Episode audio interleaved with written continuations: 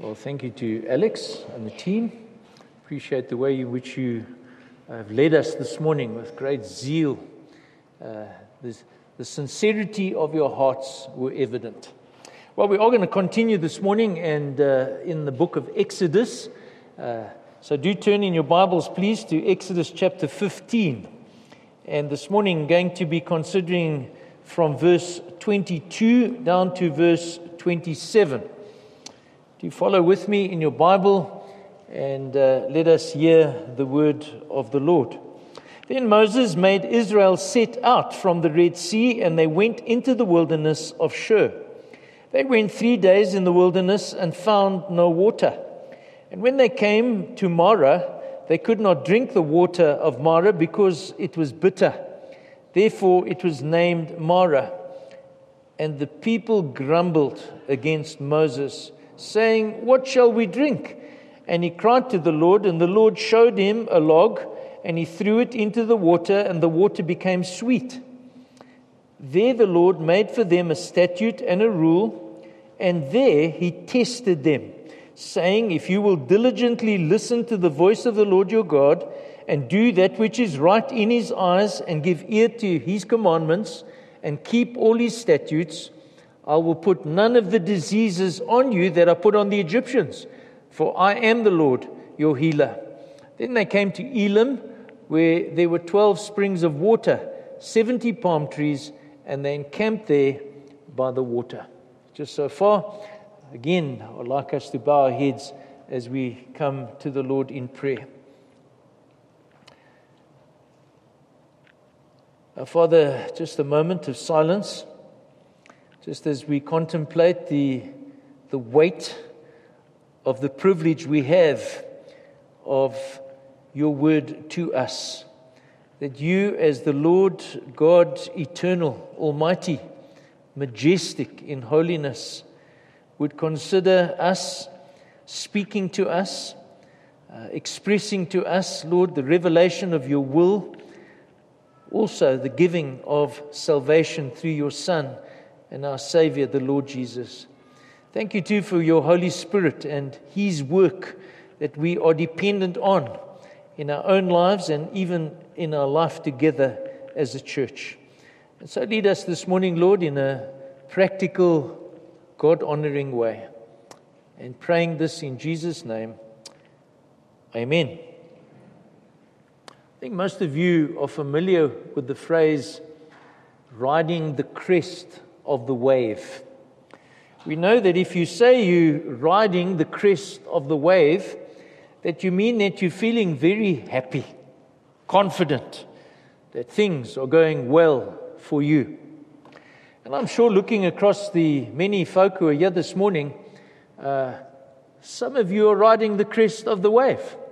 Uh, some of you are at a particularly good place and life could not be better, would be your testimony. And you would be saying that, yes, God is good, as we sang just a few minutes ago.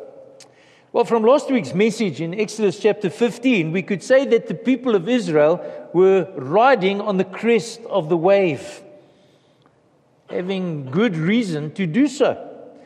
Acknowledging with praise, remember what God had done, that God had powerfully uh, done in, in throwing the horse and rider into the sea and, and, and God opening the way for them on dry ground to safety away from the clutches of Pharaoh. Uh, leading them as they were riding the crest of the wave to praise God, proclaiming uh, and acknowledging who is like you, O Lord, among the gods, who is like you, majestic in holiness, awesome in glory, glorious deeds, doing wonders. But I want to continue the use of this analogy of the crest of the wave. There is a lesson known to every surfer. Now, we live in Pretoria, we don't even know, uh, we're not even close to the seaside. But think about those who do know how to surf. And I'm sure you've seen enough of surfing to be able to identify this analogy that I want to bring this morning. Uh, this lesson, known to every surfer, that I believe uh, is unfolding in this passage before us. The higher you, as a surfer, would be on the crest of the wave, the more at risk you are of falling into the trough of the wave. And then finding yourself clamoring for your life under the turbulence of the water. You get, you get the picture? And, and perhaps you've never been on a surfboard, but maybe you've done body surfing and you've simply been dumped by one of those big waves uh, that overwhelm you. Now, my point that I'm trying to drive home in this introduction is that the ability of the surfer is not only evident on the crest of the wave, riding the crest of the wave, but, but the ability of the surfer is tested in the turbulence of the trough. That, in some way, I believe, is what we see taking place in the lives of the people of Israel. They're not surfing, it's an analogy. We are told as they traveled from the Red Sea in the wilderness that they encountered some challenges. And it was what was taking place, we told in verse 25, there, there, he, that is God, tested them. And so, my first point this morning is saving faith must show itself in practical faith.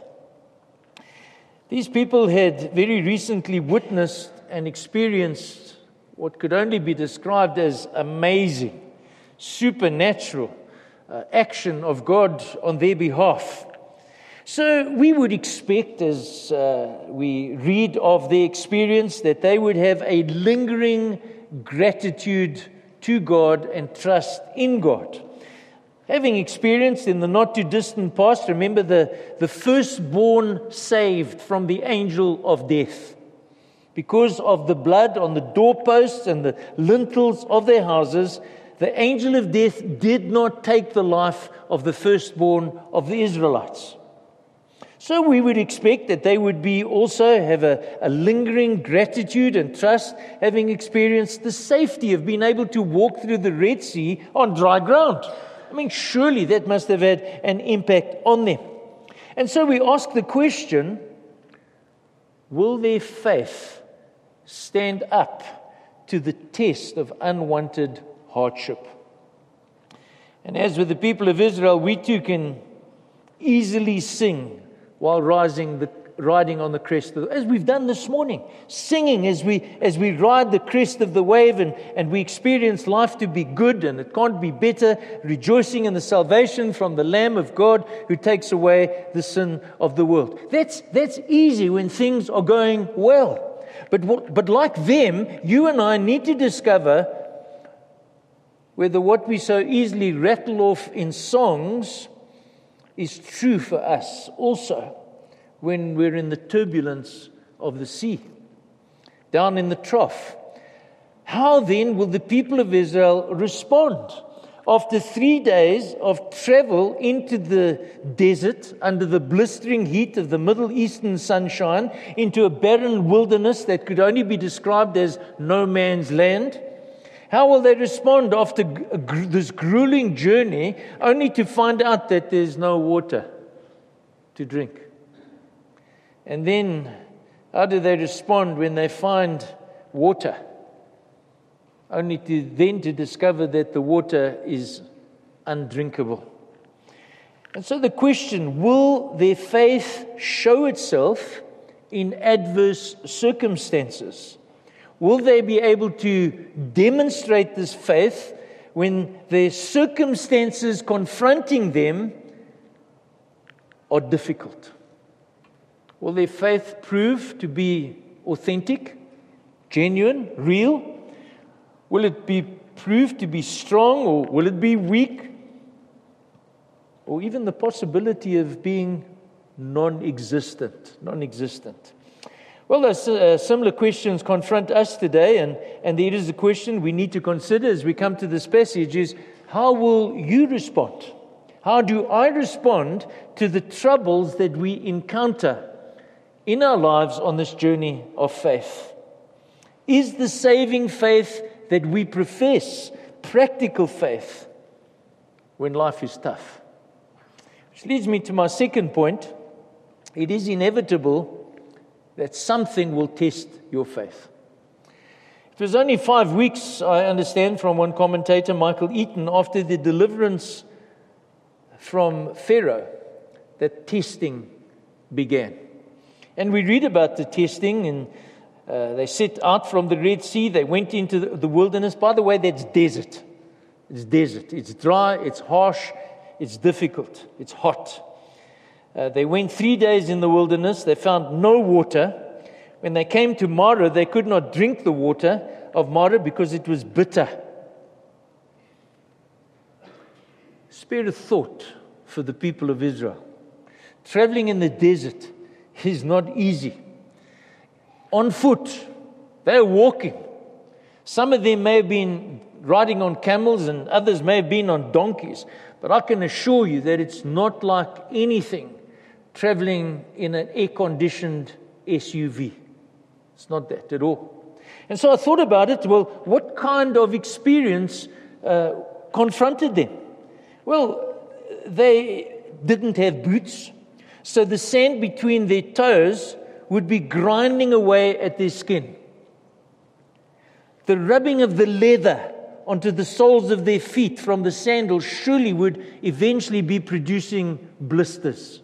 Three days walking. The fine particles of sand from the desert, blown uh, by the wind, stinging their faces. Dry lips cracked from the heat of the sun. And after three days, the water in the flask, so uh, the water has become warm and tepid. It, it's, it's, it's not nice to drink if there's anything left. But, but while going through all this experience, the first day and the second day and the third day, they're thinking, well, God will provide. God will provide. We will soon stumble into an oasis. But it doesn't happen. The expectation of finding fresh water is shattered. And even then, with a glimmer of hope, when they do find water, it's undrinkable. Terrible thing to find water and then you find you can't drink it, can't satisfy your thirst. And so now, now we need to realize they've come off the crest of the wave. They were now definitely not singing on the crest of the wave. They were rapidly descending into the turbulence of the trough. Their faith, whoops, it was being tested. Their faith was being tested. Now, I want to bring that into application for us here this morning. Their faith being tested was not unique to them. It has been the pattern of God's people, of God's working in the people of God down through the ages. God tests his people. And the testing is not for God's benefit, it's for your benefit, it's for my benefit. God knows, He knows what's inside of your heart, He, he knows what's inside of my heart. He understands and, and knows quite clearly the condition of our hearts. There's nothing hidden from God. But sadly, we don't always accurately know and assess the condition of our own hearts before God. And so to assess, to accurately know what actually is stirring on in the hearts of his people, we are tested. I found two passages just to mention some of the purpose that God has in testing our faith. Testing, according to the Apostle Peter, is to check the genuineness or the soundness of your faith. He writes in 1 Peter chapter 1 verse 6, now for a little while you've been grieved by various trials. These people were being persecuted for their faith. So that, here's the purpose, so that the tested genuineness of your faith, more precious than gold that perishes though it is tested by fire, may be found to result in praise and glory and honor. Because the reality is, in the difficulty of the trough, it might be that the so called faith that you thought you had evaporates, it disappears, it burns like, like straw. But if it, if it holds and it, and it stands, it, it shows something of its genuineness, which then points to the honor and glory of God.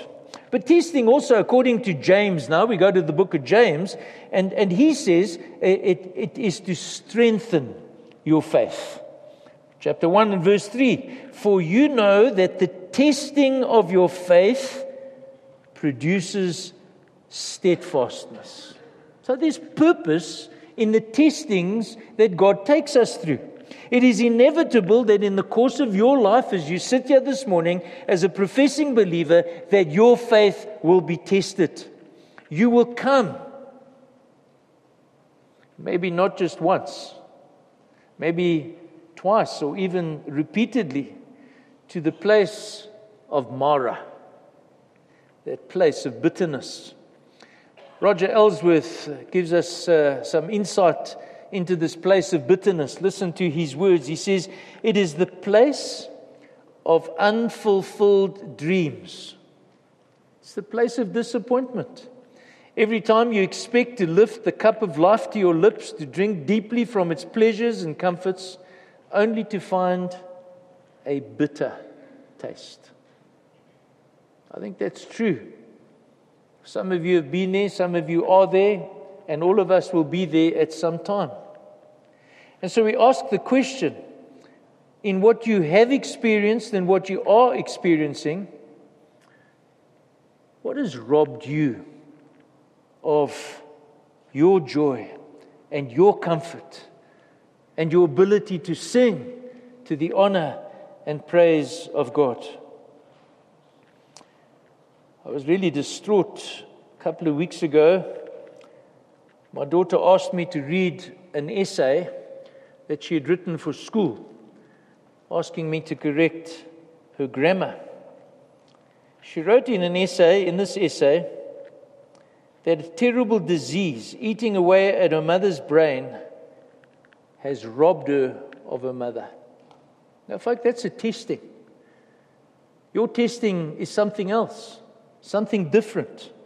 But there are hard things that sooner or later will happen in the people of God, in your life, in our lives, that will test the sincerity and genuineness of your faith. Which leads me to my third point the danger of going from singing to sinning.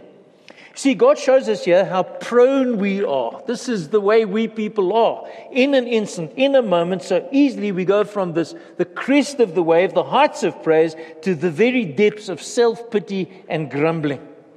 And so in verse 24, we read of these people, and the people grumbled against Moses, saying, What shall we drink? That was under God's leading that Moses had brought them to this place, which turned out to be a place of disappointment. And so the grumbling to Moses is tantamount to grumbling to God. And what is this grumbling? Is it serious? Well, grumbling is nothing less than mutters of discontent. Grumbling is the sin of ingratitude. That, that inward impulse stirring in the heart to sing because of what God has so powerfully done in saving us and keeping us is suddenly quenched it becomes stifled, it, it, it becomes suffocated, and, and all that God has done is forgotten. Psalm 95 exposes the seriousness of the sin of grumbling. It refers back to an occasion also in the book of Exodus, chapter 17, where again the people of Israel were grumbling at the waters of Meribah. And the psalmist writes, Today, if you hear his voice, that is God's voice, do not harden your hearts as at Meribah so that, that's what we people are prone to do. We, when we face the difficulties of testing, we harden our hearts, and hardened hearts lead to grumbling. God goes on in this passage in the psalmist where he speaks about where your fathers put me to the test and put me to the proof, though they had seen my work. For 40 years I loathed their generation and said, There are people who go astray in their hearts. We can apply that and understand and see that grumbling or muttering is like that small amount of catalyst. I don't know if anybody here still uses Pratley's putty, but the thought that came to mind, my mind when I was reading this is, is when, I, when I've used Pratley's putty, I just use a little bit of the catalyst, mix it into the putty, and in 30 seconds it's as hard as a rock. Ever, ever used that? Or resin or something? Well, that's what grumbling does. Little bit of grumbling, little bit of muttering, and, and it hardens your heart. Your heart, your heart becomes uh, uh, resistant to God. And, and hard, hard hearts result in wavering faith. And wavering faith means that we are less likely, we are less willing to trust God. And so the people of Israel did not trust God at this time of testing. Sadly, they went from singing to sinning even though they had experienced this, this wonderful, great experience of deliverance that should have continued to give them confidence that God would provide the smaller need. And again, we can leap into the New Testament because the Apostle Paul pointed out to the Romans that God will carry them through the difficulties of life, through the bends in the road. And he writes in Romans 8, verse 32, 32 He who did not spare his own son the big thing that God has done, but gave him up for us all, how will he not also with him graciously give us all things? Now, he's not speaking there about giving you a portion and, and, and big bank balance. He's speaking here about giving us all things spiritually to carry us through to the very end, into heaven, into glory, experiencing the very presence of God. Now, what's the challenge? The mountaintop experience of today is no guarantee that you and I will not yield to the sin of grumbling and discontent and muttering that so frequently crouches at our door.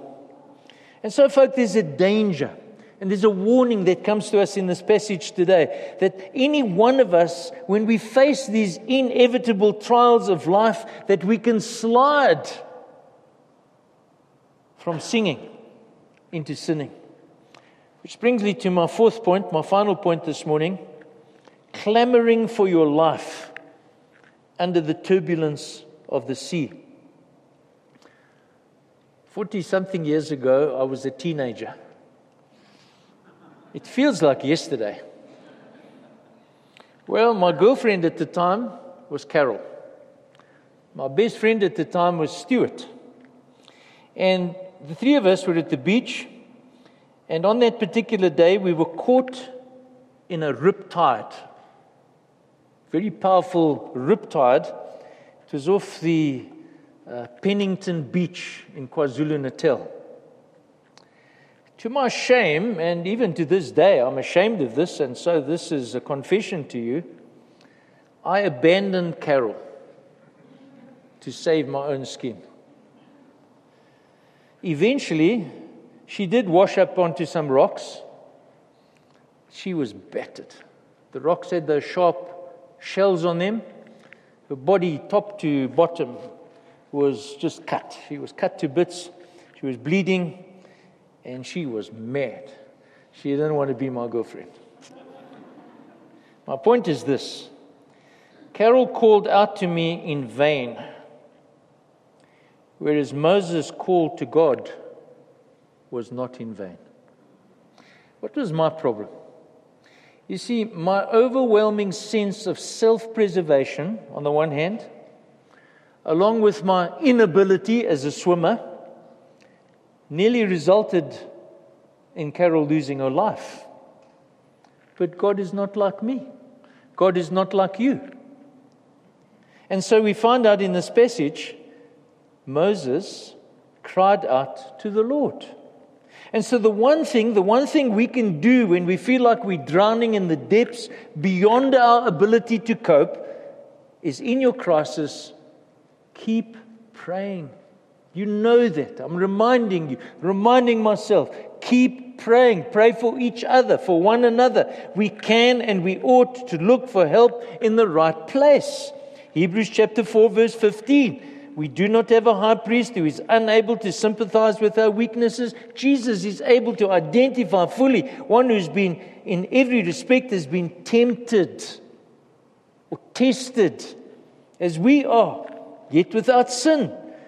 Let us then with confidence draw near to the throne of grace that we may receive mercy and find grace in our time of need.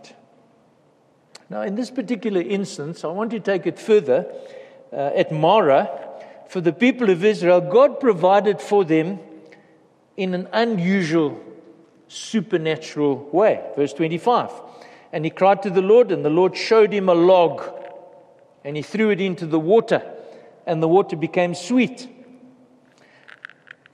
When we interpret scripture, we must be careful how we apply it. That applies to them in that situation then.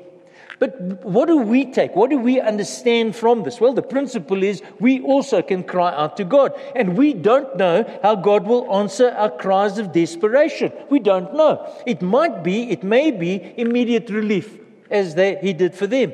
But it may be in ways we don't like. God may have a, a different solution, a better solution. It may even be that we are told no, or we have to wait. But the point is this you can be sure that He will not leave you to spiritually drown. Reading on from verse 25, I want to move on from this uh, idea of, of praying, this importance of praying. But have a look at verse 25. And, and again, this is very specific to the people of Israel. The Lord made them a statute and a rule. He tested them, saying, If you will diligently, diligently listen to the voice of the Lord your God and do what is right in his eyes and give ear to his commandments and keep all his statutes, I will put none of the diseases on you that are put on the Egyptians, for I am the Lord your healer. Now that's to them. Specific circumstances, specific instructions, specific promises. What can we take? Well, there's a principle here. In your crisis, keep on doing what is right. I want to share what I learned. A dear brother and friend shared something very helpful with me after the passing of his wife. The loss was sudden it was devastating, as you can understand, unexpected, premature, we would say.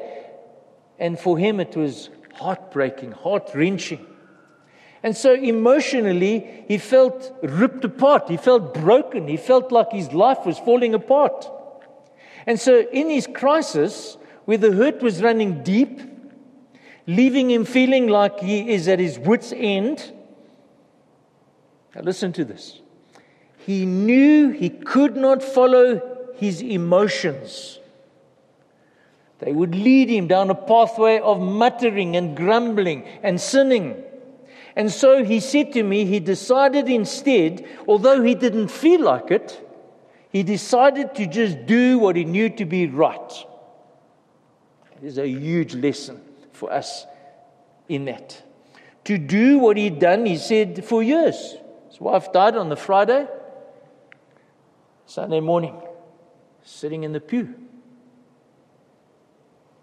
Didn't feel like coming. Everything in him was screaming to stay away. But he knew it was right to come and fellowship on the Lord's day with the Lord's people, exposed to the Word of God and the work of the Spirit.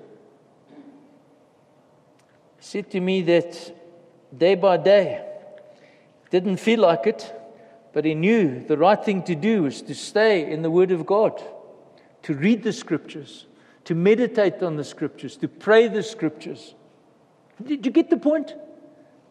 We, we so easily follow our emotions. But in this passage, God is telling the people of Israel, just do what is right. I've spoken to you. I've not left you in the dark. Back at Marah, God spoke. He required submission, obedient submission from them. Do what is right in the eyes of God. And there's the added promise, avoiding the kind of judgment that he'd meted out against the Egyptians.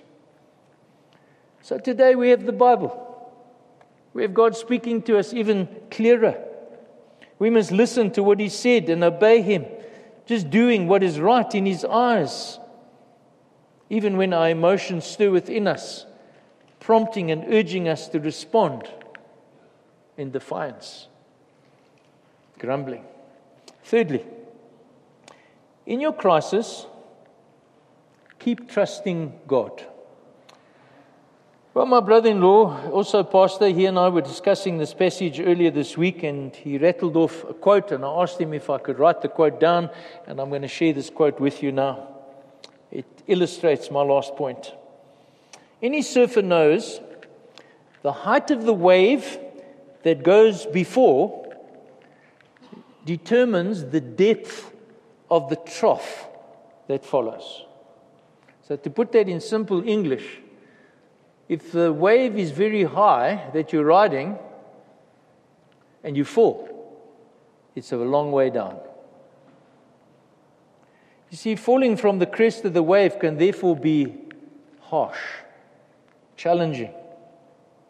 Also, realizing that being plunged beneath the turbulent currents of the sea, now I hope you've realized this now in the sermon, is a common challenge amongst the people of God. How do we encourage each other to keep trusting God? Well, I have two illustrations from the Bible. The one is Elijah. Remember Elijah and the prophets of Baal? And uh, I can only imagine the delight and the joy. Uh, imagine being Elijah and, and watching the fire, as it were, fall from heaven. Uh, God pouring fire from heaven, we told in 1 Kings 18:38, to consume the burnt offerings and the wood and the stones and the dust and licked up the water in the trench. Man, he's riding the crest of the wave. This God is powerful, this God is good, this God is great. It's not long afterwards, we read Jezebel threatens Elijah. And in a moment, the light turns to fear. And, and, and Elijah is like a scared dog with his tail between his legs and he runs for his life. And again, we read, but he himself, verse 4 of chapter 19, went a day's journey into the wilderness, came and sat under a broom tree, and he asked that he might die. This guy's fallen far. It's enough now, O Lord. Take away my life, for I'm no better than my fathers. God did not leave him in that state of despair. Verse 5 He lay down and he slept under a broom tree, and behold, an angel touched him and said to him, Arise and eat. My point God carried him through the crisis. He could trust God to do so. New Testament examples, I can only imagine. I've often wondered what this must have been like the ecstasy the Apostle Paul felt when he was caught up into the third heaven. Ever wondered what that was like? He describes it briefly. He says in 2 Corinthians 12, He heard things that cannot be told, which man may not utter. And so the crest of the wave was high for Paul. And it was a long way down under the turbulence of what followed and what did follow. So, to keep me from becoming conceited because of the surpassing greatness of the revelation, a thorn was given me in the flesh, a messenger of Satan to harass me, to keep me from becoming conceited. So, what did Paul do? He repeatedly asked God to remove the thorn. God didn't give him what he asked for. But he did not leave him to drown in the midst of suffering. Instead, we're told in the very next verse, he said to me, My grace is sufficient for you, for my power is made perfect in weakness. Therefore, I will boast all the more gladly of my weakness, so that the power of Christ may rest on me. So, again, what do we see? God carrying the Apostle Paul through the crisis. The crises among us are varied. Just like our faces are different, the circumstances of our lives are different. The temptation is the same. We all face the same temptation. It's to grumble, it's to mutter in discontent, dissatisfied with what God is doing, what God has brought across our path. And so easily the temptation to forget the bigger deliverance of what God has done. And sometimes, sometimes even to glamorize our lives before conversion. Let's go back to Egypt. At least we had pots to eat from.